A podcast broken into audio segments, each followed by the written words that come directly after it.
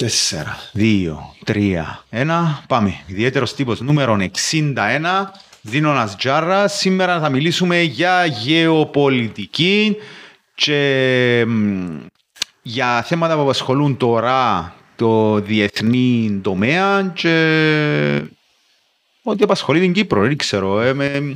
Δυσκολεύομαι να κάνω μια εισαγωγή στον πράγμα γιατί είμαι πάρα πολύ ενθουσιασμένος να μιλήσουμε για αυτά τα θέματα σήμερα. Ε, Ξέρω, άκουσα πριν να, ξε, πριν να ξεκινήσουμε να σου ένα Ζήνονα ότι άκουσα το Γιάννον κάποιες τοποθετήσεις του στο, στο ραδιόφωνο. Πιο παλιά και άκουσα και σε έναν πρόσφατα στην εκπομπή του Κωνσταντίνου του Ψηλίδη και θεωρώ ότι και η όπου την, πλατφο, την πλατφόρμα του Geopolitical Cyprus προσφέρεται έτσι μια φρέσκια εικόνα και μια πιο θέλω να πω τεχνοκρατική, να το πω, ε, τεχνική τοποθέτηση στα θέματα μακριά από έτσι συναισθηματισμούς και mm. πολλώσεις που αρέσκει μου πάρα πολλά. Καταρχήν καλώς όρισες Ζήνονα. Καλώς σε ευχαριστώ για την πρόσκληση. Ας καλά. Ε, ο Ζήνονας Τζάρας είναι διεθνικός και συνεδρι... συνειδητής, δεν μπορώ σήμερα, συνειδητής του Geopolitical Cyprus και συντάκτης του καινούργιου του βιβλίου 8 ιδιομήθη για την τουρκική εξωτερική πολιτική Δείχνω δαμέ, μπορείτε να το βρείτε από τη σελίδα του Geopolitical Cyprus, να βάλω links που κάτω. Ε, εμπού τον εκδοτικό οίκο που ιδρύσετε ναι, ναι, εσείς. Ναι, ναι. Τώρα ξεκινήσουμε που λέμε, που τον εκδοτικό οίκο. Mm-hmm. Ε, πες μου τα λίγο, επειδή θα αφήνω να μιλήσεις γι' αυτό. Όχι, δεν έχει πρόβλημα. Λοιπόν, ε, το Geopolitical Cyprus είναι μια πλατφόρμα που δημιουργήσαμε με τον Γιάννη τον Ιωάννου, δημοσιογράφος, διεθνολόγος, ε, πριν, ε, νομίζω ήταν καλοκαίρι του 2018. Ε, ο σκοπός ήταν, ε, επειδή βλέπαμε έναν κενό να υπάρχει στην πληροφόρηση και στην ενημέρωση ε, ευρύτερα, όχι μόνο στην Κύπρο, αλλά στον ελληνικό χώρο, ας πούμε, ευρύτερα. Ε, υπήρχε πολύ παραπληροφόρηση, υπήρχε μεγάλη άγνοια, υπήρχε ημιμάθεια για πολλά θέματα τα οποία αφορούν εμάς, εν πάση περιπτώσει, δηλαδή τη διεθνή πολιτική. Έτσι ξεκινήσαμε με το project το Geopolitical Cyprus προσπαθώντας να θέσουμε τα πράγματα, όπως είπες και εσύ, πιο ψυχρά. Mm. Ε, πιο αντικειμενικά όσο μπορούμε μακριά από ιδεολειψίες, ιδεολογικά σχήματα, ε, συναισθηματισμούς. Ε, και στο πλαίσιο τούτων, ας πούμε, ε, πρόσφατα αποφασίσαμε να επεκτείνουμε τη δραστηριότητα και τους τρόπους με τους οποίους επικοινωνούμε ε, τούτες τις αναλύσεις. Έτσι, ο εκδοτικός οίκος ήταν ε, μια από τούτες τις ιδέες, το Geopol Publishing, μέσα από τον οποίο, τούτο είναι το πρώτο βιβλίο του Geopol Publishing, ενδεχομένω να βάλουμε ακόμα ένα φέτος. Αλλά είναι μια προσπάθεια να δημιουργηθεί μια ε, εναλλακτική πλατφόρμα ε, μεταξύ άλλων και εκδόσεων, ε, τα οποία, δηλαδή, με υλικό το οποίο εμείς θεωρούμε ότι αξίζει να βγει έξω και το οποίο θα είναι βεβαίως υπό την επιμέλεια μας για να προσφέρουμε ε, στο δημόσιο διάλογο. Και να πρέπει να σημειώσω ότι νομίζω σημαντικό ότι πρόκειται για μια ε, εθελοντική πρωτοβουλία. Δηλαδή είναι από το δικό μας χρόνο, από τα δικά μας ε, ε έξοδα, με τους δικούς μας πόρους που γίνεται το πράγμα, ε, διότι ακριβώς ε, βλέπουμε την ανάγκη και ενδιαφέρει μας να προσφέρουμε όπως μπορούμε. Γιατί ξεκινούμε με την Τουρκία και την τουρκική εξωτερική, εξωτερική πολιτική. Γιατί ξεκινούμε; Ναι, γιατί ξεκινάς με ένα βιβλίο για την τουρκική εξωτερική πολιτική. Ε, να σου πω, ήταν ε, όπως όλα τα βιβλία συνήθως που γράφω ή τα άρθρα, εν πάση περιπτώσει, ξεκινούν με μια εσωτερική ανάγκη ε, να, να επικοινωνήσω, να εξωτερικεύσω ε, κάποια πράγματα που σκέφτομαι. Ε, τούτον το βιβλίο, εν, αν θέλεις, ε, αποτέλεσμα σκέψεων που είχα και ιδεών που είχα εδώ και πολλά χρόνια, που μου γεννήθηκαν δηλαδή, μέσα, μέσα από δημόσιες παρεμβάσεις που έκανα. Όταν, για παράδειγμα, με καλεί κάποιος στο ράδιο ή στην τηλεόραση να σχολιάσω για θέματα της Τουρκίας που είναι και το βασικό, ας πούμε, αντικείμενο εξειδίκευσης μου.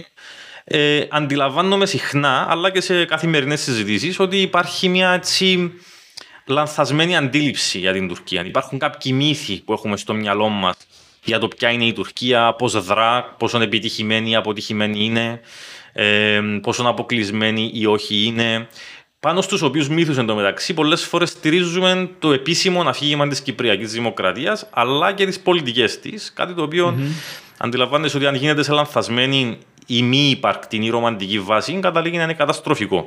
Οπότε θεώρησα ότι ήταν μια, μια καλή ιδέα να βγει ως πρώτη, διότι επειδή σκοπό του Geopolitical Cyprus είναι να συνεισφέρει ε, επικοδομητικά στο διαλόγο, θεώρησα ότι αυτό το βιβλίο, αποδομώντας κάποιους μύθους, ε, ίσως να έχει κάποια αξία.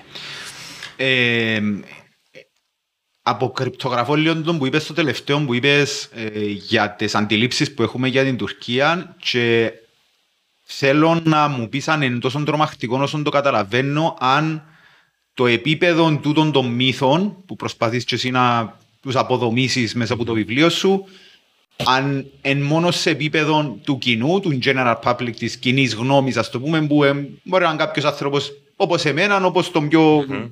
κοινό Κύπρο μου, μπορεί να μην το ψάχνεις σε τόσο μεγάλο επίπεδο, να μην γνωρίζει ε, τα, τα πολι... ό,τι πολιτικές δράσεις υπάρχουν σε διεθνές επίπεδο, mm-hmm. να μην το παρακολουθείς και να γνωρίζεις λεπτομέρειες. Αν τούτο το πράγμα υφίσταται και στην πολιτική σκηνή. Δηλαδή, αν σε πολιτικό επίπεδο έχουμε και ένα αφήγημα με, που δεν το αντιλαμβανόμαστε. Η mm-hmm. πολιτική μας, ας το πούμε. Ναι, ναι, ναι. Εντοπίζεις τον το πράγμα. Ή... Ε, φυσικά. φυσικά.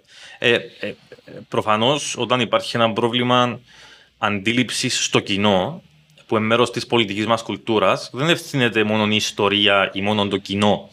Ε, ευθύνεται πάντοτε και η ελίτ, η οποία παράγει και αναπαράγει αφηγήματα, ιδέες, ε, ρητορική, ε, που γίνεται συνήθως σε μια βάση λαϊκιστική, δηλαδή για να εξυπηρετήσουν μικροπολιτικά ή μικροκομματικά συμφέροντα.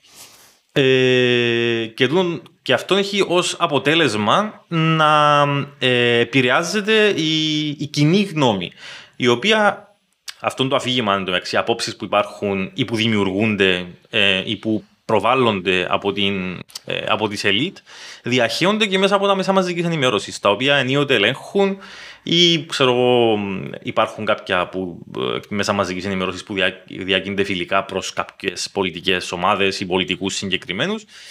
Ε, Μπορεί ε, να είναι και το επικρατή αφήγημα εκείνη την εποχή. Ε, φυσικά. Ναι, ναι, ναι. Η εποχή σχεδίου Ανάνα, ας πούμε, ότι ε, γίνεται μια ψευδοανάλυση ας πούμε, του σχεδίου, γιατί πρέπει να βγει κάτι προς τα έξω πιο ευπέπτο, ας πούμε, για το κοινό. Γιατί το σχέδιο Ανάνα μπορεί να ήταν και 500-600 σελίδες κείμενο. Ήταν πολλά παραπάνω. Ναι. Και πολλά παραπάνω. ναι, ναι. Εσύ ξέρεις καλύτερα, ε... αλλά εγώ δεν μπορώ να κάτσω και βασίνων ούλων. Ναι, να ναι, ναι, σε ένα ναι. μήνα να αποφάσισε ένα δημοψήφισμα. Σωστά. Α θέλω ή όχι. Κάποιος πρέπει να μου το κάνει με έναν πιο ευπεπτό mm-hmm. για να μπορώ να το κατανοήσω. Άρα... Ε, τούτο όμως ακριβώς που λες, που είναι βασικά η εξαπλούστευση της πραγματικότητας στο δημοσίο και στον πολιτικό λόγο.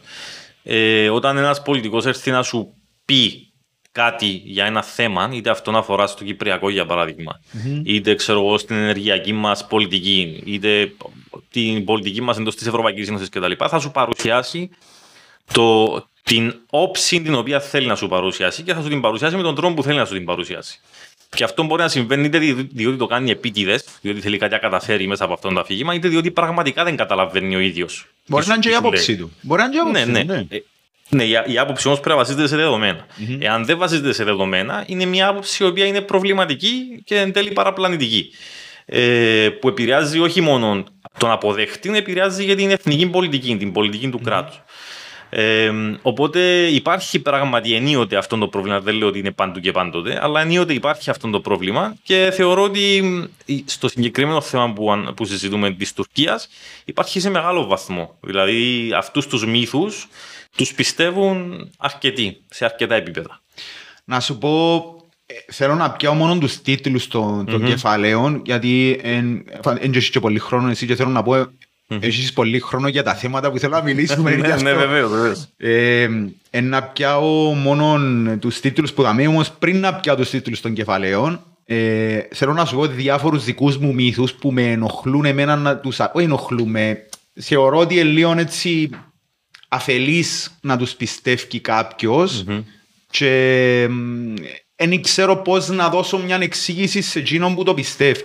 Okay. Καταρχήν ότι η Τουρκία αγοράζει περιουσίες στα κατεχόμενα ε, για να κάνει κάποια δημογραφική αλλαγή, για να υπάρχουν θέματα, όχι δημογραφική αλλαγή, ε, για, να, για να υπάρχουν θέματα περιουσιών. Και εδαφικού. Ναι, και εδαφικού αλλά η Τουρκία αγοράζει και εμένα η απορία μου έρχεται και λέει πώς μπορεί ένας κρατικός τομέας, μια mm-hmm. κυβέρνηση να αγοράζει περιουσίες κάτω από το context και να μην το γνωρίζει κάποιος. Ναι. Ε, γίνεται πολλά εύκολα. Okay. μπορεί να το κάνει είτε μέσω ε, της, της τουρκοκυπριακής πολιτικής, δηλαδή το ψευδοκράτος να αγοράζει γη ή να, ή να, την κρατικοποιεί, ή, ή να την κρατικοποιεί τη γη, mm-hmm. το οποίο έχει γίνει. Ε, ή να το κάνει, ε, και αυτός είναι ο τρόπος με τον οποίο λειτουργεί η, η τουρκική κυβέρνηση, ε, ιδιαίτερα επί Ερτογάν, είναι να το κάνει μέσω ε, ε, επιχειρηματιών που, είναι, ε, στον, που βρίσκονται εντός του κύκλου του Ερτογάν. Είτε αυτοί μπορεί να είναι κουμπάρι, από κουμπάρι μέχρι φίλοι, μέχρι συνεργάτες από παλιά. Είναι, υπάρχουν οι σύνδεσμοι οι βιομηχανικοί. Αν δεν κάνω λάθος, ο γαμπρός του είχε κάποιο θέμα. Βάλε τον Υπουργό. Ναι, ναι, ναι, ο γαμπρός του ήταν. Ήταν διοικητής της Κεντρικής Τράπεζας. Ήταν Υπουργός Οικονομικών και Ενέργειας. Ε, οπότε ε, ε, έλεγα ότι η κυβέρνηση Ερτογάν και ο ίδιος Ερτογάν υποστηρίζεται από συνδέσμους βιομηχάνων ε, μεγαλοεπιχειρηματιών οι οποίοι έχουν συγκεκριμένο ιδεολογικό πρόσημο ε, και τους οποίους χρησιμοποιεί και για την ανάπτυξη στην Τουρκία, δηλαδή τους δίνει projects, ε, αλλά και στα κατεχόμενα και υπάρχουν στοιχεία. Ε, οπότε ε, δεν θα έλεγα ότι είναι μύθος αυτό, θα έλεγα ότι είναι μια πολύ έξυπνη στρατηγική την οποία χρησιμοποιεί και την οποία εργαλειοποιεί για την κατασκευή του αγωγού του νερού που φέρνει ε, που δημιούργησε από την Τουρκία στα κατεχόμενα. Ε, το από πού θα, θα περάσει ας πούμε, ο αγωγός ήταν ε, προσεκτικά σχεδιασμένο, διότι έχει επιπτώσεις στη συζήτηση για το εδαφικό στο μέλλον. Και όλες αυτές οι διαστάσεις δηλαδή στέκουν, δεν είναι, δεν είναι ε, στη σφαίρα της φαντασίας, ας πούμε.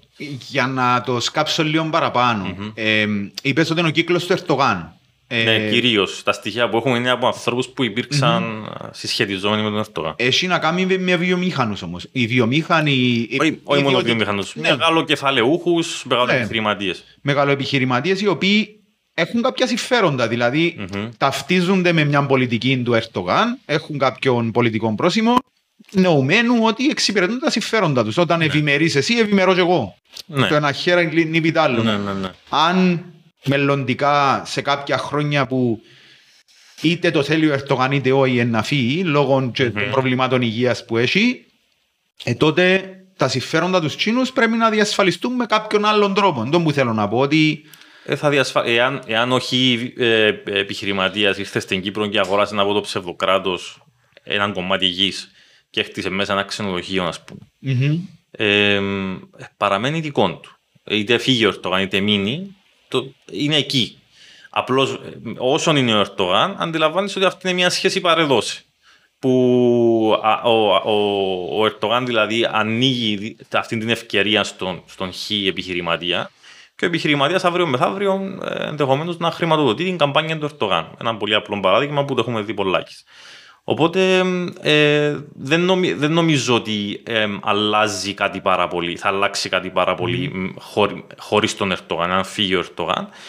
Αλλά είναι σημαντικό ότι υπάρχει ένα ιδεολογικό, γι' αυτό το ανέφερα προηγουμένως, πρόσημο σε αυτήν την αλλαγή που επισυμβαίνει στα κατεχόμενα, που είναι το πρόσημο του συντηρητισμού Ισλαμισμού. Δηλαδή, από την άποψη είναι ότι για παράδειγμα, μέχρι. Ε, και πρέπει να πω ότι για, τα, για το θέμα των κατεχομένων δεν είμαι ειδικός, αλλά ε, πριν χρόνια τα κεφάλαια που βλέπαμε να επενδύονται από την Τουρκία στα κατεχόμενα ήταν κυρίως τα λεγόμενα ε, κοσμικά κεφάλαια.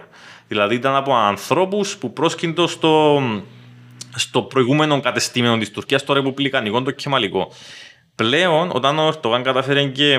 Ε, ε, ανέλαβε την εξουσία. Α, όχι μόνο ανέλαβε, αλλά κατάφερε να υποσκάψει το προηγούμενο κατεστήμενο και να εδραιώσει το δικό του, βλέπουμε ένα διαφορετικό μοτίβο. Και το μοτίβο είναι ότι έρχονται άτομα από διαφορετικούς, όπως είπα, επιχειρηματικούς κύκλους, που είναι ε, συντηρητικοί, που προέρχονται από, συγκεκριμένων, ε, από συγκεκριμένες πόλεις της Ανατολίας και συγκεκριμένα τους λεγόμενους τίγρη της Ανατολίας που είναι μεγάλα αστικά κέντρα που γνωρίσαν μεγάλη ανάπτυξη τα τελευταία χρόνια και επένδυσαν αυτά τα άτομα στην, ε, στην ε, κατεχόμενη Κύπρο σε συνάρτηση με πολλές άλλες αλλαγές όπως ήταν, η, όπως ήταν η ανάπτυξη των θρησκευτικών σχολείων στα κατεχόμενα, όπως ήταν η τοποθέτηση συγκεκριμένων ατομών που πρόσκυντο στο ΑΚΕΠΕ σε σημεία κλειδιά εντός των λεγόμενων θεσμών του ψευδοκράτους και ούτω καθεξής. Οπότε υπάρχει ένα ευρύτερο μοτίβο που μετασχηματίζει τα κατεχόμενα σε μια μικρή Τουρκία παραγωνίζοντας ταυτόχρονα και το ρόλο και το λόγο που μπορούν να έχουν οι Τουρκοκύπροι, οι οποίοι εντωμεταξύ πρέπει να πούμε ότι νιώθουν περιθωριοποιημένοι από όλη αυτή την κατάσταση. εμ, σκιαγραφείς μια εικόνα για εκείνον που μπορεί να μην το κατανοεί και να το καταλαβαίνει. Ε, εκείνον που ξέρω εγώ ότι για την Τουρκία είναι ότι είναι βαθιά πολιτικοποιημένων όλων των σκηνικών. Που την, που την καθημερινότητά σου, στο ποιον καφενέ πάεις, ποια εφημερίδα διαβάζεις, ποια μπύρα πίνεις, ποια σοκολάτα τρώεις. Στην Κύπρο. No. Όπως στην Κύπρο, όπως ήταν πριν, παλαιότερα. Ναι, παλαιότερα. Τώρα όχι τόσο πολύ. Αν εσκιάβαζε αλήθεια, νομίζω γίνεσαι κυβερνητικός. Κάπως έτσι. Έτσι μου ακριβώς την Παρόμοια μοτίβα, ναι. Ενώ η λογική είναι αυτή. Ακόμα ισχύει το πράγμα στην Τουρκία. Όχι απόλυτα, αλλά ε, ειδικά σε μικροκοινωνικό επίπεδο ε, και ειδικά στην περιφέρεια, θα έλεγα περισσότερο, ισχύει. Επειδή είπες ότι συγκεκριμένοι κύκλοι, ε, γι' αυτό μου το βάλω, ότι συγκεκριμένοι κύκλοι πρόσκυνται, άρα έχουν, έχουν σχεδόν, είναι σε μεγάλο βαθμό η κοινωνία δομημένη ανάλογα, ε, υπάρχουν στοιχεία ομάδες που είναι αρκετά ε, κομματοποιημένες. Είναι, η κοινωνία είναι ιδεολογικά πολλωμένη. Εντάξει. Ε, δεν είναι κομ, ε, όχι, όχι τόσο πολύ στη βάση του κόμματος, όσο στη βάση συγκεκριμένων ταυτοτήτων, είτε, είτε ιδεολογικών ταυτοτήτων, είτε κοινωνικών ταυτοτήτων. Και οι δύο ταυτότητες που συγκρούονται ε, που πάντα συγκρούνταν στον ένα βαθμό ή στον άλλο με διαφορετικούς τρόπους, είναι αυτή της, ε, του, του δυτικού μοντερνισμού, δηλαδή αυτή που, που μετά, το, με, μετά την δημιουργία του τουρκικού κράτους το 1923 πίστεψαν ή τους έκαναν να πιστέψουν ο, ο Κεμάλ και το Ρεπουμπλικανικό κόμμα ότι η, ο, η θέση τους είναι στη Δύση, ότι η ταυτότητα τους είναι δυτική, ότι είναι ένα κοσμικό κράτος, δημοκρατία κτλ. κτλ. Αυτή ήταν μια, μια βίαιη διαδικασία εκμοντερνισμού, διότι αντιλαμβάνεσαι η Τουρκία μέχρι εκείνη τη στιγμή δεν ήταν αυτό το πράγμα. Ήταν η Οθωμανική Αυτοκρατορία που είχε άλλες ρίτσε, άλλες ιδέες κτλ. Και η, η άλλη ταυτότητα, η βασική που συγκρούεται, είναι αυτή που θεωρεί τον εαυτό της ότι είναι ε, κατά κύριο λόγο μια κοινωνία μουσουλμανική, συντηρητική, ε, μια κοινωνία που θέλει να διατηρήσει ας πούμε, το παρελθόν της και να επαναφέρει σε κάποιο βαθμό το, το ρόλο που έχει η θρησκεία στην κοινωνία και στην πολιτική. Οπότε είναι αυτές οι δύο ταυτότητες και σε όλον αυτόν το πλέγμα έχουμε και το θέμα του εθνικισμού. Το οποίο έχουν και οι δύο. Αυτό είναι το ενδιαφέρον, ότι τον εθνικισμό τον έχουν και οι δύο ομάδες. Η μία ομάδα τον έχει ε, σε σύνθεση με τον συντηρητισμό, η άλλη ομάδα τον έχει σε σύνθεση με αυτή την αντίληψη περί φιλοδυτικισμού και εκδημοκρατισμού, η οποία είναι πολύ έτσι ντεμή, είναι πολύ, ε, δεν είναι ακριβώς ούτε εκδημοκρατισμός ούτε ακριβώς δυτικισμός. υπάρχουν διάφορα, διάφορα στοιχεία μέσα σε αυτές τις ταυτότητες, τις αν τις σπάσουμε θα βρούμε πάρα πολλά δεκάδες παρακλάδια. Αλλά αυτές είναι οι δύο ταυτότητες οι οποίες συγκρούονται και έχουμε από τη μία σήμερα ένα συνασπισμό ο οποίος είναι ε, εθνικιστικός, συντηρητικός, ισλαμικός, που είναι αυτός του ΑΚΕΠ, δηλαδή του κόμματος του Ερτογάν της Δικαιοσύνης και της Ανάπτυξης, και το κόμμα της εθνικιστικής δράσης του Ντεβλέτ Παχτσελή.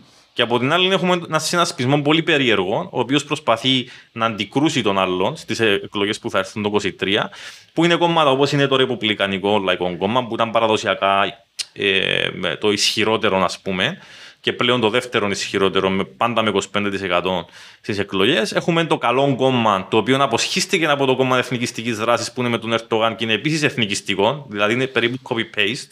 Και το ένα είναι αν, αν, αν, αντίπαλο του άλλου. Ε, και έχουμε μικρότερα κόμματα όπως είναι του Νταβούτογλου, τον Κελετζέκ, όπως είναι τον Ντεβά του Μπαμπατζάν κτλ. Όλα αυτά μαζί με, σε, ένα, σε μια ετερογενή ας πούμε, συμμαχία με, με σκοπό ένα, ε, απλώς να, να, ε, να κερδίσουν ε, τον Ερτογάν, τις εκλογές. Ναι. Ε, φυσικά, όταν κερδίσουν και μετά τις εκλογές, θα εμφανιστούν τα προβλήματα. Αλλά προς το παρόν έχουν, έχουν ένα, αντι, μια αντιερτογανική ατζέντα. Και αυτό τους κρατά μαζί. Και αυτές είναι οι δύο εν πολλής, ας πούμε, τα δύο στρατόπεδα, τα ιδεολογικά που συγκρούονται στην Τουρκία. Το δεύτερο που ήθελα να πω για τους μύθους κατά πόσο είναι μύθος. Ε, νομίζω ότι αφήνει το λίγο να νοηθεί που, που τούτη την κουβέντα που κάνουμε τώρα είναι κατά πόσο ο Ερτογάν είναι σουλτάνος. Διότι ακούμε και τη φράση του ο Ερτογάν κάνει το τούτο, ο Ερτογάν θέλει να κάνει εκείνο το πράγμα, ο Ερτογάν θέλει να συνεργαστεί με τη Ρωσία, θέλει να μπει στην Ευρωπαϊκή Ένωση, θέλει να μπει στη Συρία αντί να γίνει, θέλει να έχει λόγο παντού. Σαν να και ο Ερτογάν είναι μια ενός τύπου Σουλτάνος, ο οποίος αποφασίζω και διατάσσω και κάνω εκείνο που, που θέλω και θα παρέλθει η δύναμη μου όταν πεθάνω βασικά, σαν Ε, βασιλιάς. Υ- Υπάρχει με σχετικούς όρους. Εντάξει, Σουλτάνος δεν είναι όπως να το κάνουμε. Θα ήθελε να είναι. Ε, θυμίζει πρακτικές, οι πρακτικές του θυμίζουν Αμπτουλ Θαμίτ λίγο. Ε, μ, Sorry, Απτούλ Χαμίτ ποιος ήταν Σουλτάνος της Οθωμανικής Αυτοκρατορίας. Οπότε, ε, όταν δει κάποιος το πώς ενεργεί, ε, μπο- παραπέμπει λίγο εκεί, αλλά σε κάθε περίπτωση αυτό μπορείς να το κάνεις με κάθε, με κάθε ηγέτη που είναι αυταρχικός και έχει ένα παρελθόν εντός της Τουρκίας. Δηλαδή, οι παραλληλισμοί είναι δύσκολο να αποφευθούν. Αλλά από εκεί πέρα πρέπει να ορίσουμε τι εννοούμε Σουλτάνος. Διότι αν εννοούμε ότι είναι ένας αυταρχικός ηγέτης, είναι. Αν εννοούμε ότι δεν υπάρχει κανένα check and balance, ότι δεν υπάρχει κανένα έλεγχος στην εξουσία του, ισχύει σε μεγάλον αλλά όχι απόλυτο βαθμό. Και αυτό το εννοώ με ποια έννοια, το εννοώ με την έννοια ότι απέναντι σε. Όταν βρεθεί ο Ερτογάν απέναντι σε μεγάλες δυσκολίες, είτε στην εσωτερική είτε στην εξωτερική πολιτική, υ- υπάρχουν ενδείξεις ότι αναδιπλώνεται. Αναδιπλώ... στην- Για παράδειγμα, στην εξωτερική πολιτική, τα- τον είδαμε τα τελευταία δύο χρόνια να προσπαθεί συστηματικά να αναδιπλωθεί και, και να βελτιώσει, να ομαλοποιήσει στο βαθμό που μπορεί και γίνεται τις σχέσεις του, για παράδειγμα, με την Αίγυπτο, με το Ισραήλ, με την Ελλάδα, με τα Ηνωμένα Αραβικά Εμμυράτα και ούτω καθεξής. Αυτό το κάνει διότι αντιλαμβάνεται ότι υπάρχουν, υπάρχουν πιέσεις, υψώνονται τύχης στο εξωτερικό.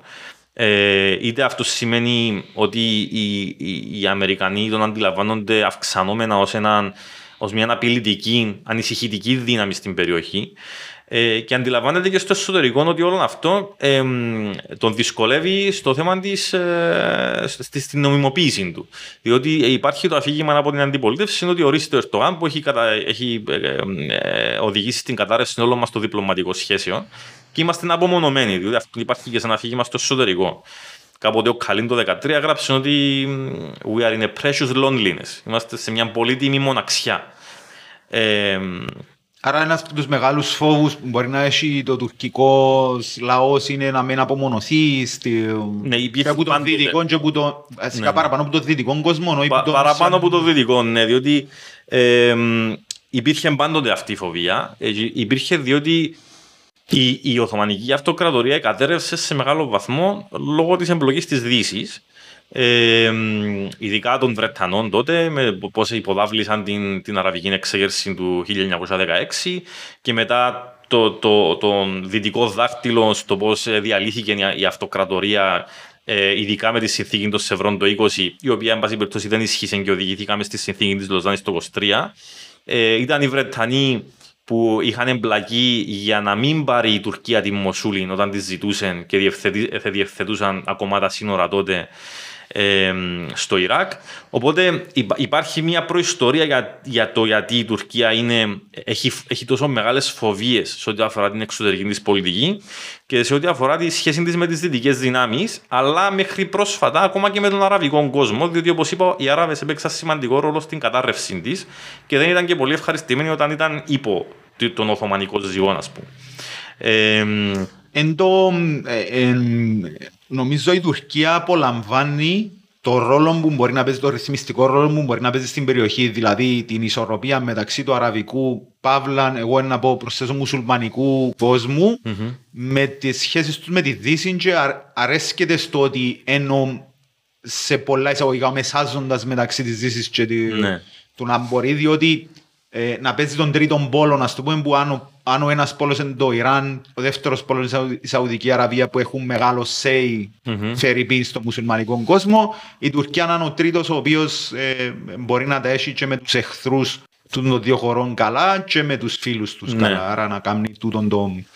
Τούτο με προσπάθησε λαμβάνει να κάνει. Ε, ειδικά επί Ομπάμα προσπάθησε να πουλήσει την ιδέα του τουρκικού μοντέλου. Δηλαδή να πει ότι ορίστε, εγώ είμαι έναν κράτος ναι μεν μουσουλμανικό, το οποίο όμως εφάρμοσα ε, δυτικές αρχές και αξίες όπως είναι η δημοκρατία, η φιλελεύθερη οικονομία κτλ.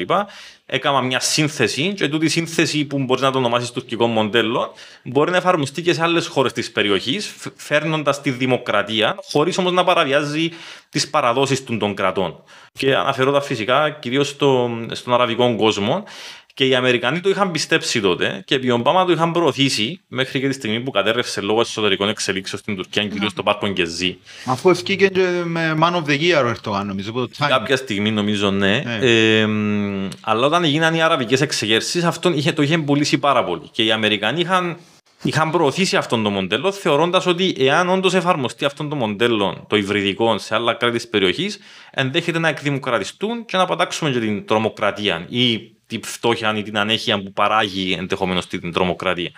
Και Ε, το αντιδυτικό ε, συνέστημα. Πάει μαζί εννοείται. Αν εκδημοκρατιστούν, δεν θα είναι αντιδυτικοί. Οπότε μ, ήταν μια πλουστευτική και οριενταλιστική προσέγγιση των πραγμάτων στην περιοχή, η οποία απέτυχε και διότι δεν μπορούσε εκ των πραγμάτων να επιτύχει, αλλά και διότι ε, όταν ο Ερτογάν κατέστην το 2013 με όλη αυτή την καταστολή των διαδηλώσεων στο πάρκο Γκεζί, ε, μ, ε, φάνηκε ότι ήταν δικτατορικές οι πρακτικές του, δεν υπήρχε μοντέλο να προωθήσεις. Τι- ποιο- Ποια είναι η τουρκική δημοκρατία να προωθήσεις; Να Και προσθέσω- ανθρώπινα δικαιώματα; Ακριβώς. Που, που το ψάχνει η Δύση. Να προσθέσω δαμέ ότι επίσης δεν είχε εκείνο το έρισμα που ισχυρίζεται ότι είχε μέσα στον αραβικό κόσμο. Ε, Ναι. Ε, Επίσης ήταν ε, ε, επιφανειακό. Αν, αν ρωτούσες για παράδειγμα τη μουσουλμανική αδερφότητα εκείνη την περίοδο που ήταν μεταξύ 11-13, μετά στην εξουσία η μουσουλμανική αδερφότητα, θα σου έλεγαν εμείς τι να κάνουμε το, το μοντέλο του Ερτογάν. Εμείς έχουμε δικό μας. Είμαστε δικό μας μοντέλο. Είμαστε η Αίγυπτος, υπήρξαμε ηγέτητα του αραβικού κόσμου. Έχουμε τότε χιλιάδες χρόνια ιστορίας. Δεν πρόκειται να υιοθετήσουμε ένα μοντέλο από τους Τούρκους που δεν είναι καν Άραβες. Οπότε. ε, δεν το ποιος ενοχλεί το. Δεν είναι καν. ναι, ναι, φυσικά, φυσικά. Και όχι απλώς δεν είναι Άραβες, αλλά και δεν είναι Άραβες, είναι ένα μη αραβικό κράτος μουσουλμανικό το οποίο θέλει να μας παίξει τον ηγέτη. Οπότε α, α, ιστορικά και ιδεολογικά αυτό δεν, δεν, δεν συνάδει με αυτό που θέλουν οι, οι ίδιοι. Εν καλή πάσα τούτος ο, ο ρυθμιστικός ρόλος που θέλει να έχει η Τουρκία στην περιοχή που συνδέεται με τα γεγονότα τώρα. Ε, με, τα, στο- με τη διένεξη μεταξύ Ρωσίας-Ουκρανίας όλων των μπάχαλων που γίνεται στο δυτικό κόσμο και στο ΝΑΤΟ στο να στηρίξουμε την Ουκρανία οι χώρες δεν αποφασίζουν αν θα, πώς θα βοηθήσουν την Ουκρανία αν θα μετέχουν στη σύραξη αν θα κάνουν ε, ποιες ενέργειες πρέπει να κάνουν. Και έρχεται η Τουρκία με κάποιον τρόπο τέλος πάντων ο οποίος εγώ δεν τον κατάλαβα και κλεί τα στενά αλλά ε, με έναν ιδιαίτερο τρόπο κλεί τα στενά. Νομίζω αναφέρεις το εσύ σε μια συνέντευξη σου που άκουσα πρόσφατα, δεν είμαι σίγουρος αν είσαι εσύ, αλλά Ναι. ε, κλεί τα στενά και να αφήνει να μπουν ή να βγουν. Να μπουν. ε, εντάξει, καταρχάς πρέπει να πούμε ότι πριν κλείσεις τα στενά, ε, περάσαν ήδη έξι ρωσικά πλοία. Δηλαδή, ε, περίμενε να, να τα κλείσει. Μιλούμε Ε, για τα περί- στενά του, του Βοσπόρου και το, Βοσπόρου. και το Δαρδα- Δαρδανελίο. Οπότε, ε, οι επίτηδες καθυστέρησε για να περάσουν τα ρωσικά πλοία και μετά να τα κλείσει. τα οποία ήταν πολεμικά. πολεμικά Ναι, ναι, δεν κάνω λάθος, ναι. Ε, ναι. Από εκεί και πέρα υπάρχει και μια υποσημείωση ε, η οποία λέει ότι δικαιούνται να περάσουν εάν ε, πούν ότι ε, ο σκοπός μας είναι να πάμε πίσω στους ναυστάθμους, να, ναυστάθμους μας, στις βάσεις μας δηλαδή. Ε, οπότε υπάρχει παραθυράκι για κάποιον που θέλει να επιστρέψει, που βρίσκεται ας πούμε στη Μεσόγειο και θέλει να επιστρέψει στη Μαύρη Θάλασσα να, να το πράξει. Και αυτό ήταν ένα, σι- ένα μήνυμα που έστειλε στους νατοικούς αφενός ότι ορίστε εγώ εφαρμόζω πολιτικές που είναι υπέρ σας και ένα σήμα να στείλει στους Ρώσους ότι ναι μεν εφαρμόζω αλλά δεν σε ξέχασα οπότε προσπαθώ να είμαι προσεκτικός και μαζί σου. Και αυτή, ήταν, η- αυτή είναι η, η πολιτική της εξισορρόπησης που παίζει του τρίτου πόλου που παίζει η Τουρκία ε, αυτή την περίοδο και μπορούμε να δούμε πάρα πολλά παραδείγματα. Μπορούμε να δούμε για παράδειγμα, θυμηθούμε ότι το, την- τον προηγούμενο χρόνο, γνωρίζοντας η Τουρκία ότι θα ερχόταν αυτή η σύγκρουση, πούλησε drones, ε, πολεμικά drones στην Ουκρανία. Τα οποία αυτή τη στιγμή επιχειρούν κατά των Ρώσων. Και υπάρχουν και βίντεο που καταστρέφουν τάγκ ρωσικά. Drones, εννοείς drones του ΝΑΤΟ επούλησαν ή... Όχι δικά της, δικής της κατασκευής. Οκ. Ε, είναι ε, μέρος της αμυντικής βιομηχανίας της Τουρκίας, η οποία έχει μεγάλη επιτυχία τα τελευταία χρόνια και έχει πωλήσει σε πάρα πολλές χώρες της περιοχής. Ε, και όχι μόνο αυτό, αλλά εν μέσω της εισβολής της Ρωσικής ε, υπάρχουν πληροφορίες ότι έστειλε κι άλλα drones στην Ουκρανία. Ε, ταυτόχρονα η Τουρκία έχει αγοράσει τους S400 από τη Ρωσία. Ε, ταυτόχρονα η Τουρκία δεν έχει επιβάλει κυρώσεις στη Ρωσία όπως, επέβαλαν, όπως έχουν επιβάλει. Ακόμα; Όχι, δεν έχει επιβάλει και οι Ρώσοι. Όπως έχουν επιβάλει τα κράτη του ΝΑΤΟ και της Ευρωπαϊκής Ένωσης. Καλά, Και ναι, αγοράζει είμαστε ακόμα ενέργεια, αγοράζει σιτηρά, αγοράζει κανονικά και δέχεται κανονικά πτήσεις η Τουρκία. Οπότε ε, είναι μια πολύ προσεκτική προσπάθεια εξισορρόπησης και έχει και καλέσει τους υπουργούς εξωτερικών της Ρωσίας και της Ουκρανίας Ναι, και ναι, έχουν πάει στην Τουρκία για συνομιλίες ε, και ενδέχεται να ξαναπάνε. Ε, οπότε. Ε, Καλά, ως που φτάνει τούτον το... Sorry, να το πω και λίγο χορκάτικα. Ως που φτάνει τούτον το σινί. Δηλαδή κρατείς το που τη μια, κρατείς το που την άλλη. Κρατάς μια ισορροπία. Ε, σε κάποια φάση είναι να σπάσει. Είτε που τη μια πλευρά, είτε που την άλλη. Και, και ο ψήνος που να πέσει χαμής, εσύ είναι ο ένας ή ο άλλος. Ε, το ενδιαφέρον είναι ότι οι Αμερικανοί, ε, να το θέσω διαφορετικά, με, από τη μέρα που ο Τζο Μπάιντεν εκλέγηκε, δεν είχε καμία ουσιαστική συνάντηση ή σιο- συνομιλία, ή θετική συνομιλία, να το θέσω έτσι, με τον Ερτογάν. Ήταν πάντα σε ένταση οι σχέσεις των δύο. Ε, η πρώτη φορά που είχα μια θετική συνομιλία ήταν μετά που η Τουρκία έκανε όλα αυτά τα πράγματα και με την, την, ίδια, την ίδια μέρα κατά ακρίβεια στις 10 του Μαρτίου που συναντήθηκαν ο Ρώσος και ο Ουκρανός υπουργός εξωτερικός στην Τουρκία είχαν τηλεφώνημα που ήταν του τύπου ε, ευχαριστούμε την Τουρκία για τον ρόλο της και τα πάμε πάρα πολύ καλά, συνεργαζόμαστε και ούτω καθεξής που δείχνει ότι οι Αμερικανοί εκτιμούν τον, τον ρόλο που παίζει η Τουρκία για την αποκλιμάκωση αυτού του πολέμου. Αυτό θεωρούν ήδη, έχουν πιστέψει ουσιαστικά τον ρόλο της Τουρκίας για ακόμα μια φορά. Δεν πρέπει να το παίρνουμε έτσι στα ελαφρά το τούτο που αναφέρεις για τις σχέσεις Biden-Ερτογάν, διότι ε, δεν πρέπει να ξεχνούμε ότι ο Biden ήταν, το πρα- ήταν ο αντιπρόεδρος του Ομπάμα. Άρα Μμμ. η, Η πολιτική- υπήρχε, ναι. υπήρχε ήδη μια σχέση που πριν σε, που την άποψη κράτους τώρα, αν ήταν προσωπική σχέση σε κάποιες συνομιλίες, δεν το ξέρω. Ναι. Αλλά που άποψη κράτους έγινε κάποια συνεργασία και έχει εμπειρία ο Biden με τη συνεργασία με την Τουρκία. Ναι, έχει. Φυσικά υπάρχει φήμη ότι ο Biden ήταν ε, λίγο να, ε, όχι αντιτούρκος, αλλά ότι ήταν πιο σκεπτικός με τον Ερτογάν. Γι' αυτό υπήρχαν και κάποιες προσδοκίες όταν ο Biden εξελέγει στην Προεδρία των ΗΠΑ. Ε, Προσδοκίες που μας εννοείς; Ναι, είτε που γενικά από την Ελλάδα και την Κύπρο, ότι ο Biden θα είναι σκληρότερος με τον Ερτογάν και όντως, δηλαδή το- τον πρώτον καιρό και μέχρι στιγμής έχει υπάρξει, τουλάχιστον επικοινω- επικοινωνιακά, έχει υπάρξει σκληρότερος. Στην ουσία όμως όχι. Ε, και έχει φανεί. Ε, αλλά αυτό που υ- υ- ισχύει είναι ότι υπάρχει μια συνέχεια στρατηγική από τον Ομπάμα μέχρι τώρα. Και το, αυτόν το είδαμε και δεν θα πρέπει να είναι έκπληξη, αλλά το είδαμε και επί Τραμπ. Ναι, μεν ο Τραμπ ήταν αυτός ο περίεργος ο τύπος, αλλά είχε διατηρήσει κάποιες σταθερές ε, στην Αμερικανική εξωτερική πολιτική, όπως την προσπάθεια να, να, να βρει καινούριους εταίρους στην περιοχή και να δημιουργήσει δίκτυα συνεργασίας.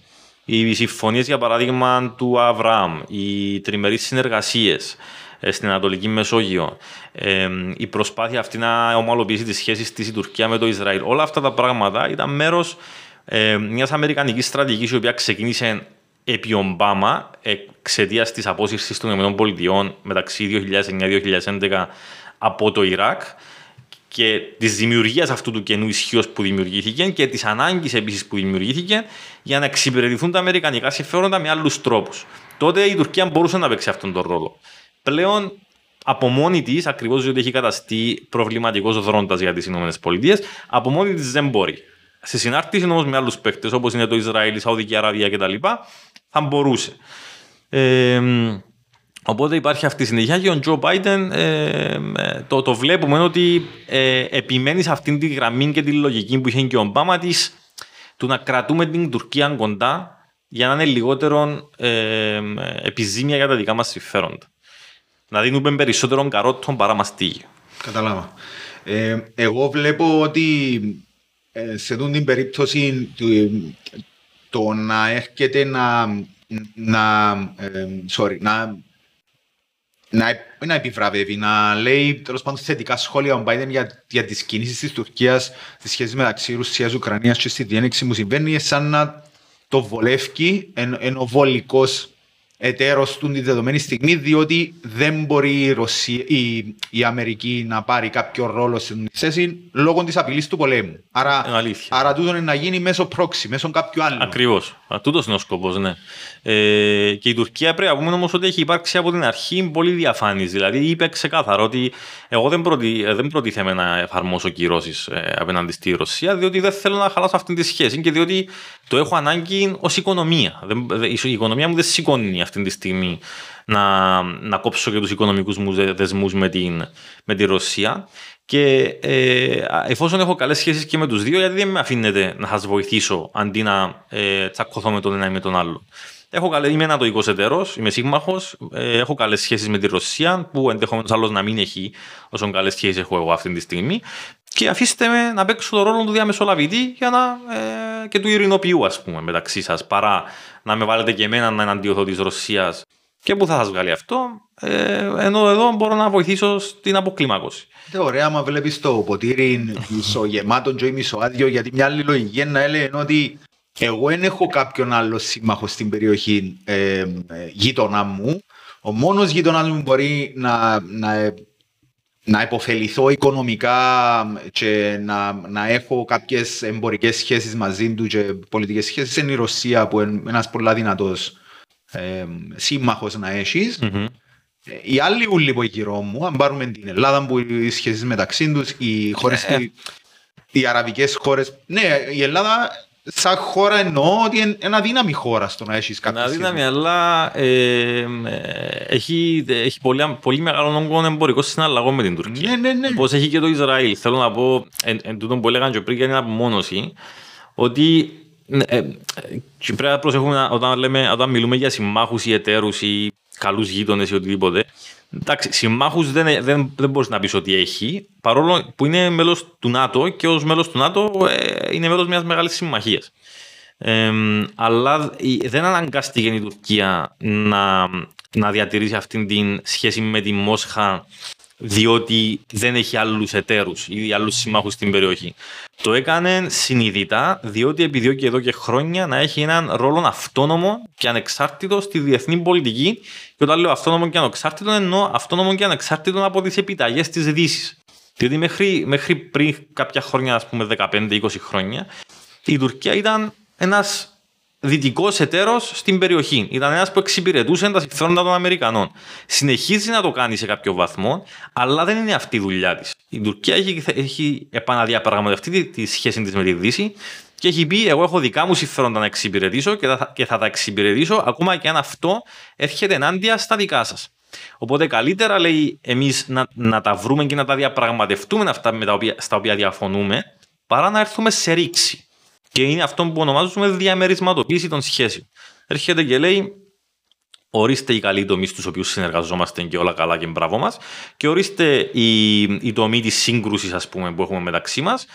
Α τους διαπραγματευτούμε και ας μην τους αφήσουμε να επηρεάσουν τους άλλους τομείς και να διαρρήξουμε όλες μας τις σχέσεις, αλλά σαν δύο φίλοι που έχουν καυγαδάκια, ας προχωρήσουμε και ας τα διευθετήσουμε στην πορεία. Και αυτό λειτουργεί μέχρι στιγμής. Ε, δεν ξέρω, εγώ βρίσκω το εντυπωσιακό του, τον, την, την, την, πολιτική που έχει η Τουρκία του να επιλέγω. Εγώ βλέπω το ότι επιλέγω με όποιος συνεργάτη μου, εταίρο μου έχω μόνο τα καλά. Ε, τα υπόλοιπα αφήνουν τα, αφήνουν τα στην πάντα. Ναι, προσπαθεί, ναι. Και διαπραγματεύουμε τα εσωτερικά. Δεν ξέρω, έχει μια εσωστρέφεια στα θέματα που έχει προβλήματα. Ε, θεωρώ εγώ άποψη δική μου. Ναι, ναι, OK. Okay. Ε, το, το θέμα τώρα να πάμε λίγο στο θέμα του ουκρανικού mm-hmm. για να μην το αφήκουμε πίσω. Ναι, ναι. Ε, ήδη ε, ε, εξοδέψαμε αρκετό χρόνο για το θέμα της Τουρκίας ναι. και νομίζω κατάλαβε οποιοδήποτε μας ακούει, μας βλέπει αυτή τη στιγμή πόσο, πόσα πολλά έχει να κερδίσει που το βιβλίο, να διαβάζοντα το βιβλίο. Ε, το βιβλίο σου που είναι 8 ή 2 μύθοι για την τουρκική εξωτερική πολιτική. Να πάμε λίγο στο ουκρανικο mm-hmm. Καταρχήν, θέλω εσύ σαν διεθνολόγος να μας εξηγήσεις γιατί γίνεται τούτο νουλο το πράγμα. ε, ξέρω ότι δεν έχουμε πολύ χρόνο. Ναι. Ε, Όποιος δεν ξέρει τι γίνεται αυτή τη στιγμή ζει κάτω από μέτρα. ε, εγώ θέλω μόνο ένα γιατί. Ε, δεν υπάρχει μία απάντηση, ούτε κάποια απλή απάντηση. Ε, και επίσης εξαρτάται ποιον θα ρωτήσεις. Γι' αυτό θα ήταν ωφέλιμο να προσπαθήσουμε να βάλουμε τα πράγματα σε μια σειρά και στη θέση τους, αν γίνεται. Φυσικά, πάντα θα υπάρξουν αυτοί που θα συμφωνήσουν και που θα διαφωνήσουν με το, με το πώς αναλύσει την κατάσταση. Να βάλω μια αρχή εγώ. Ε, ήταν λίγο πριν να ξεκινήσουμε να βάλω την αρχή που προσπάθησα εγώ να καταλάβω το γιατί Okay. είναι η ανακοίνωση του Πούτιν. Ναι. Που, που λέει ότι οι περιστάσεις απαιτούν άμεσες ενέργειες από εμάς. Οι ανθρώποι της Δημοκρατίας του Ντομπά ζήτησαν βοήθεια από τη Ρωσία. Μιλά για, τους, για τη δημοκρατία του Λουγκάνσκ και ότι χρειάζεται να κάνουμε ένα special military operation. Δεν ξέρω αν το ερμηνεύεται το πράγμα στα ελληνικά ακριβώς για να ναι. ε, για να το πω και για να προστατεύσουν τους ανθρώπους μας που για 8 χρόνια υποφέρουν κάτω από το ρεζίμ, που την κυβέρνηση του Κιέβου τέλος Ναι, πάντων. ναι, ναι. Και ο στόχος μας είναι να αποναζιστοκοποιήσουμε Στην Τι- Ουκρανία, ναι. ναι. την Ουκρανία και να βάλουμε, του τον προσθέτω το εγώ, να βάλουμε μια ε, πιο δίκαιη, να το πούμε, κυβέρνηση. Ναι. Τη δική μου πρόσθεση. Εντάξει, τούτο μιλούμε για το τι συνέβη, τι, τι δήλωσε ο Πούτιν, ξέρω εγώ, στις 24 του Φεβράρι, αν δεν κάνω λάθος. Ε, το Ουκρανικό όμως δεν ξεκίνησε στις 24 του Φεβράρι, ε, είναι τουλάχιστον 30 χρόνων ε, η υπόθεση. Ε, και πρέπει να το δούμε στο πλαίσιο ε, της μεταψυχροπολεμικής κατάστασης πραγμάτων, όπου αφενός έχουμε την Ρωσία να προσπαθεί να ξαναβρει τα πόδια της τα πρώτα χρόνια μετά το τέλος του ψυχρού πολέμου και έχουμε το ΝΑΤΟ να, να, να ξεκινά να διευρύνει γενικότερα η Δύση, όχι μόνο το ΝΑΤΟ και, τα, και οι θεσμοί όπως ήταν η Παγκόσμια Τράπεζα και το Διεθνές Νομισματικό Ταμείο και η Ευρωπαϊκή Ένωση να ξεκινά να διευρύνεται ε, στον μετασοβιετικό χώρο, ας πούμε, στην Ανατολική Ευρώπη κτλ. Ε, μ, στο πλαίσιο αυτής της διεύρυνσης, της της επιρροής ε, και του ανοίγματος, ας πούμε, το ΝΑΤΟ ε, προχώρησε σε επέκταση σε αυτόν τον χώρο. Πολλές από αυτές τις χώρες που εντάχθηκαν στο ΝΑΤΟ ήθελαν να ενταχθούν διότι ε, θεωρούσαν, ε, ξεκίνησαν να θεωρούν την, τη Ρωσία ως απειλή ως, και ως πρώην κράτη που ήταν, συμμετείχαν ήταν μέλη της στην, στη Σοβιετική Ένωση. Ε, εκείνη την περίοδο, ειδικά τα πρώτα χρόνια μετά το ψυχρό πόλεμο, είχαν δοθεί κάποιες διαβεβαιώσεις προφορικές στους, ε, στους, στη ρωσική κυβέρνηση ότι το ΝΑΤΟ δεν επρόκειτο να διευρυνθεί σε αυτόν τον χώρο σε, σε βαθμό που θα ήταν απειλητικός. Ακόμα προσπαθώ να το αντιληφθώ το πράγμα που είπες. Άκουσα το στο podcast με τον Κωνσταντίνο το Ψηλίδη, το προφορικές. Πραγματικά ε, είναι Θέλω να πω, εκτός. είχα δοθεί, είχα, είχα- είχα διαβεβαιωθεί πολλές φορές από αξιωματούχους της της Δύσης ε, οι Ρώσοι, αλλά δεν υπήρξε ποτέ κάποια συμφωνία για το συγκεκριμένο θέμα. Εντυπωσιακό. Ωστόσο, η, η, η διαβεβαίωση ήταν διαβεβαίωση. Ε, και όταν, όταν ε, ξεκίνησε να διευρύνεται το ΝΑΤΟ από το 1999 μετά το 2004 κτλ., ε, η, η Ρωσία ξεκίνησε να νιώθει, ε, να, να νιώθει ότι απειλείται. Ε, ταυτόχρονα όμως η Ρωσία ξεκίνησε να ενισχύεται ε, ως κράτος. Βρήκε τα πόδια της τα πρώτα 10 χρόνια μετά το ψυχρό πόλεμο και είχε και εκείνη την επιθυμία να προβάλλει επιρροή στο δικό της. Στο μετασοβιωτικό χώρο, τον οποίο θεωρούσε εγγύη εξωτερικών ή ζωτικό χώρο για την ίδια. Ήθελε στρατηγικό βάθος ως μια τεράστια χώρα που θέλει να παίξει τον ρόλο της μεγάλης δύναμης. Για να μπορεί να το κάνει αυτό, έπρεπε αναγκαστικά ερχόταν σε αντιπαράθεση με το ΝΑΤΟ, το οποίο ήταν στα σύνορα της. Ε, η, ε, η πρώτη ενδεχομένως απόδειξη που έχουμε ε, αυτής της αφενός ανησυχίας της Ρωσίας για τον ΝΑΤΟ και αφετέρου της επιθυμίας της να επεκταθεί ήταν η Γεωργία, η οποία επίσης ήθελε να ενταχθεί στο ΝΑΤΟ. Το 2008 έγινε πόλεμος εκεί. Η, η, η Ρωσία πήρε την Απχατζία και την, και την Νότια Νοσετία. Ε, μετά. Το, sorry, το. Ε, όχι τον Ντακεστάν, το δίπλα είναι το. που είναι ο Καντήροφ. Ε, ήταν, ήταν εδάφη της γεωργικά. Ε, Τσετσενία. Όχι, δεν ήταν. Όχι, δεν ήταν. Επειδή ήταν πας στα σύνορα. γι' αυτό. Ναι, ναι, α, ναι, α- αλλά είναι διαφορετική εκείνη η περίπτωση. Ε, μιλούμε για πάντα για, την, για τη λογική του, μ, ε, τη, τη, τη- με στη- στο πλαίσιο της λογικής της φοβίας της, ε, της Ρωσίας. Ε, οπότε μ, έχουμε μετά το, τη- την περίπτωση της Ουκρανίας η οποία εξελίχθηκε τα επόμενα χρόνια με την, με την Ουκρανία αν υποτίθεται ε, να, ε, ε, επειδή την περίοδο εκείνη είχε φιλορωσική κυβέρνηση ουσιαστικά να βάζει στο ράφι το θέμα της ένταξης στο ΝΑΤΟ. Το 2014 έχουμε, και τώρα τα λέω πολύ επιτροχά, το 2014 έχουμε αλλαγή κυβέρνησης ε, μετά το. Ναι, με πραξικόπημα ή με εξέγερση όπως θέλει το πει κανένας. Λαϊκή εξέγερση. Λαϊκή εξέγερση ή whatever ε, η οποία αλλάζει και, και φέρνει μια άλλη κυβέρνηση στην εξουσία. Ε, αυτή η κυβέρνηση ε, ε, μπαίνει σε μια διαφορετική διαδικασία και έναντι των, των, των, των ρωσόφωνων. είναι η περίοδος που έχουμε την, την προσάρτηση της Κρυμαίας και την απόσχηση των, των περιοχών της Ανατολικής Ουκρανίας. Ε, Συγγνώμη, η προσάρτηση της Κρυμαίας. Το 2014. Εννοείς προσάρτηση της Κρυμαίας στη Ρωσία; Στη Ρωσία, ναι, ναι. Ήταν η αντίδραση, αν θέλεις, της Ρωσίας. Επειδή ακολούθησα τον τρόπο. Ναι, ναι, ναι, συγγνώμη, εγώ, εγώ φταίω ενδεχομένως ότι λέω ήταν εκατομμένα. Ε, και με, μετά ακολούθησε μια περίοδος όπου ήμασταν σε μια ψυχρή, ε, μάλλον, ε, μια ψυχρή κατάσταση έντασης και σύγκρουσης, διότι είχαμε εμφύλια σύγκρουσης στην Ανατολική Ουκρανία, στις αποσχεσίε περιοχές. Δεν σταμάτησαν οι συγκρούσει, ε, αν και ήταν χαμηλής έντασης. Ε, η Κρυμαία απλώς βρέθηκε ξαφνικά στην, ε, στη ρωσική επικράτεια. Ε, τα πράγματα εκεί άλλαξαν με οικονομικούς όρους, αλλά δεν είχαμε συγκρούσει στην Κρυμαία. Ε, είχαμε την κυβέρνηση της Ουκρανίας να υιοθετεί αντιρωσικές πολιτικές σε επίπεδο γλωσσικών, ε, σε επίπεδο αποκλεισμού των περιοχών της Ανατολικής Ουκρανίας και ούτω καθεξής. Είχαμε τη δημιουργία παραστρατιωτικών ομάδων, οι οποίες το 2014 με εντολή του Υπουργού Εσωτερικών εντάχθηκαν στην Εθνοφρουράν τη της ε, Ουκρανίας. Πολλές από αυτές ήταν νεοναζιστικές ή είχαν νεοναζιστικά στοιχεία μέσα, τα οποία βιοπραγούσαν κατά περιπτώσεις σε, ε, σε ρωσικούς ή ρωσόφωνους πληθυσμούς της Ουκρανίας. Ε, κάπου διαβάζα και πρόσφατα ότι είχαν και αντισημιτικό ρόλο. Ε... Ναι, οι νεοναζιστικές οργανώσεις έχουν συνήθως αντισημιτικό χαρακτήρα anyway. Ε, λοιπόν, οπότε υπάρχει, υπάρχει πραγματικότητα της έντασης εντός της χώρας μεταξύ των Ρώσων ή Ρωσόφωνων και Ρωσόφιλων με, τους, με, την πιο, με τη δυτική περισσότερο Ουκρανία που είναι πιο φιλοδυτική που είναι κτλ.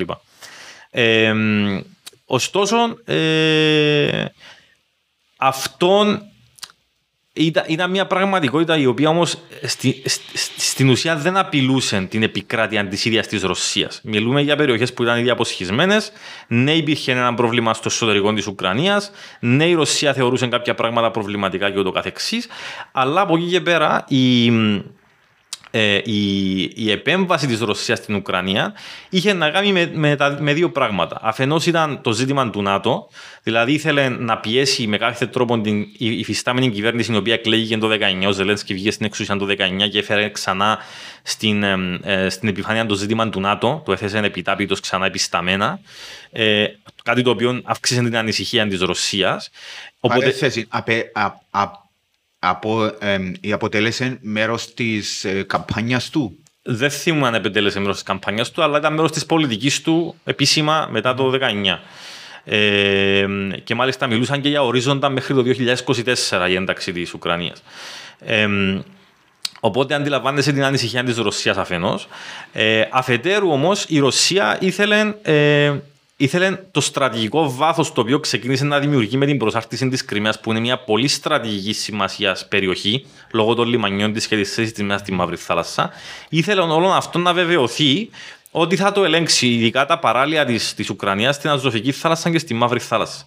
Ε, και αυτόν και εκμεταλλεύτηκε τις αποσχιστικέ περιοχές στην Ανατολική Ουκρανία για να, για να το πράξει να κινηθεί προς τα νότια και, τις, ε, και την στρατών της στην Κρυμαία για να κινηθεί προς τα βόρεια και αυτή τη στιγμή έχει σχεδόν ε, πιάσει ολόκληρα τα παράλια της, της Ουκρανίας σε αυτές τις δύο θάλασσες. Ε, και αυτόν εμπίπτει, αντιλαμβάνεσαι, και στην, ε, και στην προσπάθεια της Ρωσίας να επαναπροβάλλει τον εαυτό της. Δηλαδή δεν πρέπει να το δει κανένας ξεχωριστά από τη Γεωργία, από την, από την Ουκρανία μετά το 2014, από τη Συρία μετά το 2015, από τη Λιβύη.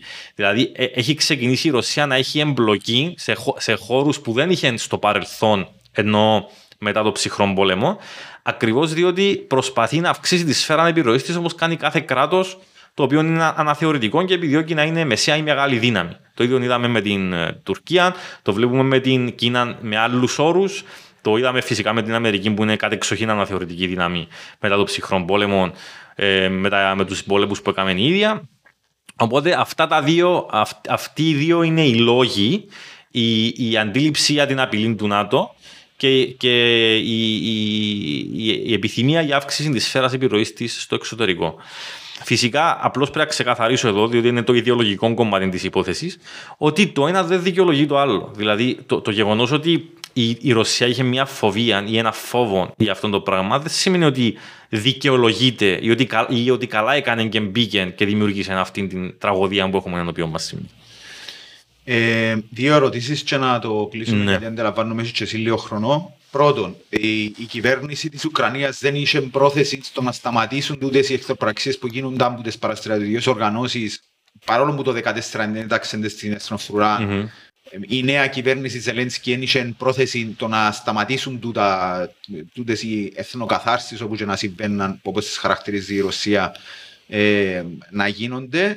Και δεύτερον, η Ρωσία ποιο είναι το endgame που επιδιώκει, πώς θα τελειώσει το όλο το πράγμα και αν μπορεί να τα καταφέρει δεδομένου ότι μπορεί να θέλει να, να είναι μια αναθεωρητική δύναμη όπως είπες, αλλά τα δεδομένα της, τουλάχιστον τα οικονομικά, δεν δείχνουν το πράγμα ότι μπορεί να το κάνει, δεν μπορεί να στηρίξει τούτη τη θέση. Σωστά.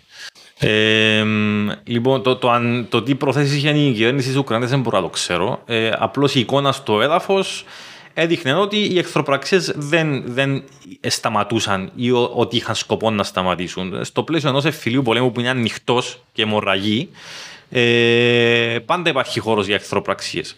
Ε, ε, και, και, ήταν αναμενόμενη και σε κάποιο βαθμό η εισβολή της, της Ρωσίας ότι θα βρίσκε ε, αφορμή. αφορμή από αυτόν, το, από αυτόν το θέμα. Τώρα για το πόσο, κατά πόσο την παίρνει τη Ρωσία, καταρχάς ο στόχος της Ρωσίας οι στόχοι της είναι διάφοροι. Μίλησε για αποναζεστικοποίηση που αντιλαμβάνεσαι είναι ένας άπιαστος στόχος. Δεν μπορεί να γίνει κάτι τέτοιο. Ήταν μάλλον πρόσχημα η αποναζεστικοποίηση. Εξού και υποχώρησε από αυτόν τον στόχο αρκετά νωρίς. Ε, είναι η, η ουδετεροποίηση της χώρας, δηλαδή να, μην, η, να, να υπάρξει μια συμφωνία που θα εγγυάται ότι η Ουκρανία δεν πρόκειται να μπει στο ΝΑΤΟ κυρίως και ιδεα, ιδεατά ούτε στην Ευρωπαϊκή Ένωση ε, είναι η αποστρατικοποίηση της Ουκρανίας, αν είναι δυνατόν, ή τουλάχιστον η, αποστρα... η αποστρατικοποίηση από συγκεκριμένα όπλα, συγκεκριμένους πυράβλους που μπορούν να χτυπήσουν τη Ρωσία κτλ. Και, και νατοϊκά όπλα, ακόμα πιο συγκεκριμένα.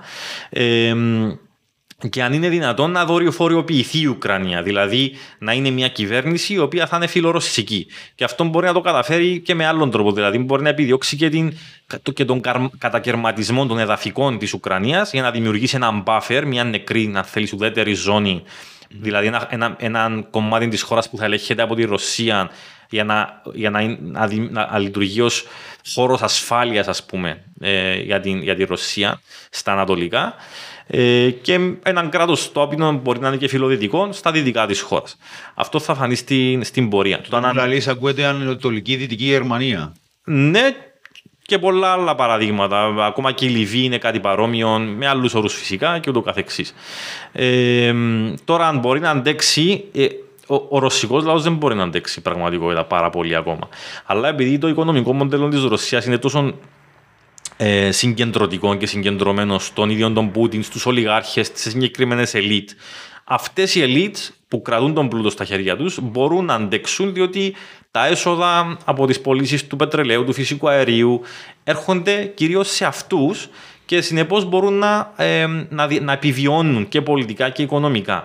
Ε, εάν αυτή όσο ο πόλεμος τραβήξει πάρα πολύ και οι γυρώσεις ε, παραμείνουν σε ισχύ, ε, τα, τα, τα, τα, τα, αποτελέσματα θα είναι διαφορετικά με την, με την λογική ότι θα εξαθλιώσουν τον κόσμο και θα του δώσουν περισσότερους λόγους να βγουν έξω στους δρόμους και να διαδηλώσουν παρόλο που υπάρχει σφοδρή και βία καταστολή. Mm-hmm. Ε, 30.000 νομίζω κρατούμενους που έχει μέχρι. Κάτι τέτοιο, ναι. Οπότε αυτόν ενδεχομένως να απειλήσει κάποια στιγμή τον, τον, τον Πούτιν και την πολιτική του βιβλίωση, αλλά και πάλι αυτό θα εξαρτηθεί από το για πόσο καιρό αυτή η, η, η, ο, αυτός ο πόλεμος θα διαρκεί. Και έχω την εντύπωση ότι ε, δεν θα διαρκέσει για πάρα, δηλαδή δεν θα διαρκέσει για χρόνια αυτός ο πόλεμος για να είμαι ξεκάθαρος, το Ουκρανικό θα διαρκέσει για χρόνια. Δεν πρόκειται να κλείσει εύκολα. Αλλά ο πόλεμος, η επέμβαση, η εισβολή αυτή που έχουμε ενώπιον μας δεν θα ε, διαρκέσει για χρόνια. Ούτε νομίζω ότι ο Πούτιν μπορεί να καταλάβει ολόκληρη την Ουκρανία. Ενδεχομένως να μπορέσει να, να ρίξει το, η κυβέρνηση στο Κίεβο, αλλά ούτε να το ελέξει σταθερά θα μπορέσει. Οπότε θα περιμένουμε να δούμε πώς θα πάει αυτό και κατά πόσο οι, οι πιέσεις που ασκούνται από το εσωτερικό και το εξωτερικό θα έχουν τον οποιοδήποτε αντίκτυπο. Ε, κάμνη μου, έκανε μου τεράστια εντύπωση και ε, τα οικονομικά της Ρωσίας όταν άκουσα και στο podcast με τον Κωνσταντίνο Ψηλίδη και ψάξα το λίγο ότι είναι η τέταρτη ή πέμπτη χώρα που τις χώρες της Ευρώπης σε οικονομία αλλά δεν πρέπει να ξεχνάμε ότι είναι η μεγαλύτερη χώρα σε έκταση στον Ακριβώς. κόσμο ε, σε πληθυσμό δεν γνωρίζω, αλλά είναι μια από τι πιο μεγάλες χώρες και σε πληθυσμό κιόλας. Άρα, τσίνο όλα τα λεφτά που κατανέμονται, αν είναι εν κάτω από την Ισπανία, που μπορεί να κατανέμεται σε έναν πληθυσμό 50 εκατομμυρίων, στη Ρωσία είναι ένα. 160 κάπου εκεί. Άρα είναι τρεις φορές. Ναι, ναι, ναι. Το... Και είναι πολύ σημαντικό ότι έχει το συγκεντρωτικό το χαρακτήρα. Ζήνω να ξέρω ότι πρέπει να αφήσει, οπότε ε, εγώ να το κλείσω δαμέ να πω ότι το Geopolitical Cyprus μπορείτε να το βρείτε στο YouTube, στο Facebook, ε, να μας πείτε αν είσαστε και σε άλλες πλατφόρμες γιατί από ό,τι άκουσα σε μια από τις τελευταίες σας εκπομπές προγραμματίζετε να βγείτε και αλλού. Instagram, Twitter είμαστε προς το παρόν. Ε, ε, και το μαζί με τον Γιάννο. Ναι, ναι. Ε, είδα ότι έκαμετε και κάποια, ε, κάποιες συναντήσεις που έκαμε στη δημοσιογραφική αιστεία για το Ουκρανικό που απαντούσετε και έγινε κάποιος ανοιχτός διάλογος συζήτηση για το θέμα του Ουκρανικού. Προγραμματίζετε κάτι τέτοιο; Ε, μέσα στον Απρίλιο ίσως, ε, ακόμα όμως δεν έχω κάτι να πω, να ανακοινώσω. Μελλοντικά σχέδια, βιβλία, Ε, επεισόδια. Ε, έχουμε ένα podcast το οποίο λόγω φόρτου εργασίας το έχουμε αφήσει λίγο. Θα ελπίζουμε να ξαναξεκινήσουμε. Βιβλία, συνέδρια, παρουσιάσεις του βιβλίου μέσα στον χρόνο που περνούμε και βλέπουμε. Εγώ να ευχηθώ καλές δουλειές, να πω επίσης ότι για μένα αν είσαστε έτσι μια πιο φρέσκα ε, εικόνα των πραγμάτων, μια, μια άποψη πιο κοντά με ένα, με ένα πιο σύγχρονο λόγο προς τουλάχιστον σε το άτομα της ηλικίας μου, εμένα που, που μπορώ να τα καταλάβω μακριά από technical jargon, μακριά από τεχνο, τεχνικές λεπτομέρειες που μπορεί Ναι. να τις καταλαβαίνουμε και χαίρομαι πάρα πολλά για τη δουλειά που κάνετε. Ε, ευχαριστούμε πάρα πολύ. Να είσαι καλά. Αυτά παιδιά, εμείς ξέρετε που να μας έβρετε, YouTube, ε, Facebook, Instagram, Spotify, τα λοιπά και τα λοιπά. Αυτά ως την επόμενη φορά. Γεια σας.